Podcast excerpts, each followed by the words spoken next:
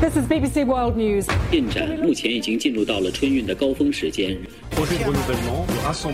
重点地区细颗粒物 나라방 뉴스 살펴보겠습니다. 전주현 외신 캐스터. 오늘은 전화로 연결합니다. 안녕하세요. 네, 안녕하세요. 네, 우선 일본으로 가보겠습니다.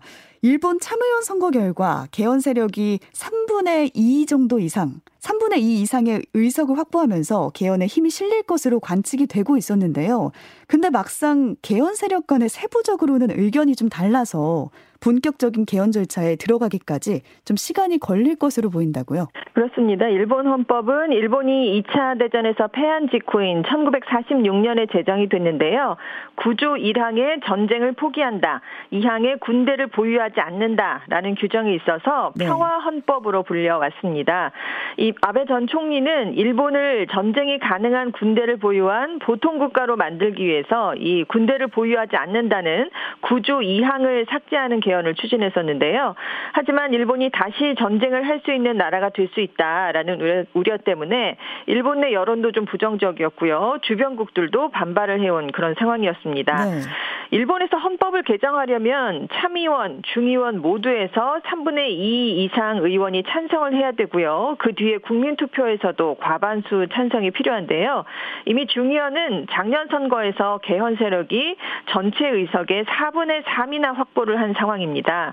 그리고 참의원에서도 10일 선거 결과 개헌을 추진하고 있는 자민당을 비롯한 보수 4개 정당 의석이 모두 100 77석을 확보했어요. 이게 개헌안을 발의할 수 있는 정족수인 166석을 아주 여유 있게 넘긴 그런 결과였습니다.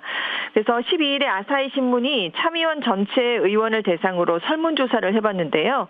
그 결과 개헌에 찬성한 의원이 66.7%로 개헌 발의 정족수인 3분의 2를 넘은 것으로 추산이 됐습니다. 그래서 기시다 총리가 선거 이후에 개헌 작업을 좀 빠르게 진행하겠다 이런 얘기를 했는데요. 네. 막상 지금 개헌을 놓고 자세하게 좀 들여다보면 열림여당인 자민당과 공명당이 조금 다른 시각을 보이고 있습니다. 일단 공명당 안에서 개헌에 찬성하는 의원은 절반을 조금 넘는 54%에 그쳤는데요. 많은 의원이 개헌에 찬성하고 있는 자민당은 물론이고요. 그 야당인 일본 유신의 또 국민민주당의 개헌 찬성 비율보다도 좀 낮은 수치가 나오고 있습니다. 그리고 공명당 의원 중 개헌 찬성파가 중요시하는 항목도 뭐 환경 권이나 프라이버시권 신설이 훨씬 더 높은 비율로 나타났거든요. 그래서 자민당이나 다른 당 등은 자위대 명기를 무엇보다 우선시하는데 그것도 개헌 방향에서 좀 차이를 보이고 있습니다. 마이니치 신문이 이번 선거에서 당선된 사람들만을 대상으로 조사를 해봤을 때도 자민당에서는 87%, 일본 유신회는 92%가 자위대 명기에 찬성을 했지만 국민민주당은 40%, 그리고 공명당, 민주당은 40%만 찬성을 했고요. 공명당 안에서는 69%가 자위대 명기에는 반대를 하는 것으로 나타났습니다. 그러니까 다 개헌을 지지하고는 있지만 이렇게 세부적으로 들어가 보면 다른 의견이 좀 나타나고 있기 때문에 개헌안을 도출해내는 게 쉽지 않을 것이다. 이런 지적이 지금 있거든요. 그래서 자위대 명기의 부정적인 공명당, 국민민주당의 움직임이 앞으로 개헌안을 만드는 과정에서 주요 변수로 작용할 것으로 전망되고 있습니다. 네, 개헌은 아무래도 여론이 정말 중요하지 않을까 싶은데요. 이 개헌에 대한 일본 내 여론 어떻게 나타나고 있습니까? 그러니까 최근에 갈수록 좀 개헌에 더 우호적인 여론이 높아지고 있는 그런 추세인데요. 네. 특히 러시아의 우크라이나 침공도 있었고 대만을 향한 중국의 군사 위협이 고조되고 있고 또 북한의 잇따른 미사일 발사 등으로 지금 일본을 둘러싼 안보 환경이 불안해진 점이 결정적인 영향을 미친 것으로 평가되고 있습니다. 그러니까 군대 보유나 교전을 금지한 현재 헌법으로는 자위권을 담보할 수 없기 때문에 이제는 헌법을 바꿔야 된다라는 인식이 좀 확산되고 있는 그런 상황입니다.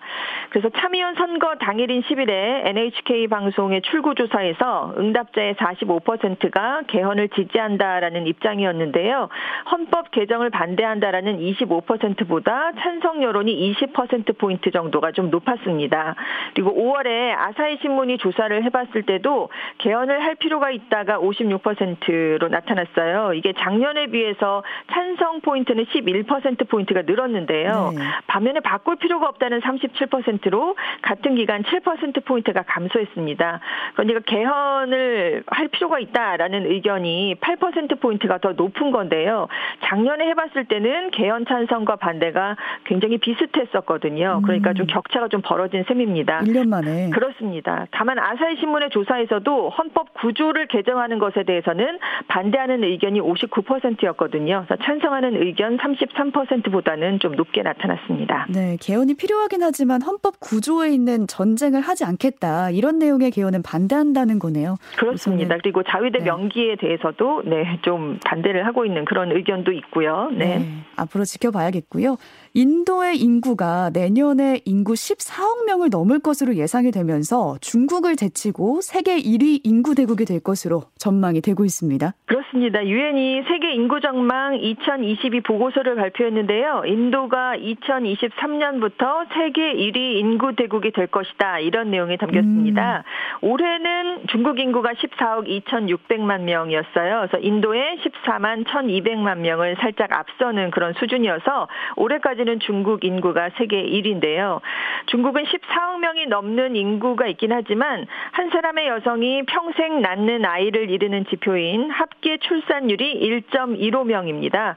저출산국이 된 지 굉장히 오래됐고요. 네. 2016년에 그래서 한 자녀 정책을 폐기했지만 내년부터는 인구 감소가 시작될 것으로 보이면서 지금 저출산 흐름을 막기는 어려운 상황이 됐습니다. 반면에 인도는 1952년에 가족 계획 사업을 도입했지만 있지만 이게 그렇게 성공하지는 못한 정책이었어요. 그래서 인구 증가가 지속될 것이다 이런 전망이 되고 있는데 2011년 조사에서 인도 인구가 12억 1천만 명이었습니다. 그리고 2021년 조사는 코로나19를 이유로 연기가 된 적이 있고요. 앞서 유엔이 2027년쯤에 인도의 인구가 중국을 넘어설 것이다라는 전망치를 내놨는데요. 지금 예상 시기가 4년이나 더 앞당겨진 셈입니다. 오, 예. 세계 전체를 보면 올해 11월 15일에 인구가 80 80억 명에 도달할 것으로 지금 예측이 되고 있고요. 2050년이 되면 97억 명까지 늘어날 것으로 예측됐습니다. 하지만 인구 증가세는 이미 둔화세를 보이고 있어요. 그래서 2020년에는 1950년 이후에 처음으로 이 증가폭이 1% 아래로 떨어졌습니다. 인구 증가는 지역별로 큰 편차를 보일 것으로 예측이 되고 있는데요. 2050년까지 늘어나는 인구의 절반은 인도와 파키스탄, 필리핀, 이집트, 에티오피아, 나이지리아, 콩고 음. 민주공화국, 탄자니아 이렇게 8개 나라가 차지할 것으로 전망이 됐습니다. 비교적 잘 사는 나라들에서는 이미 인구가 감소하는 현상을 보이고 있고요. 그래서 유엔이 60개 정도의 나라에서 2022년부터 2050년 사이에 인구가 1% 이상 감소할 것이다. 이런 예측치를 내놓기도 했습니다.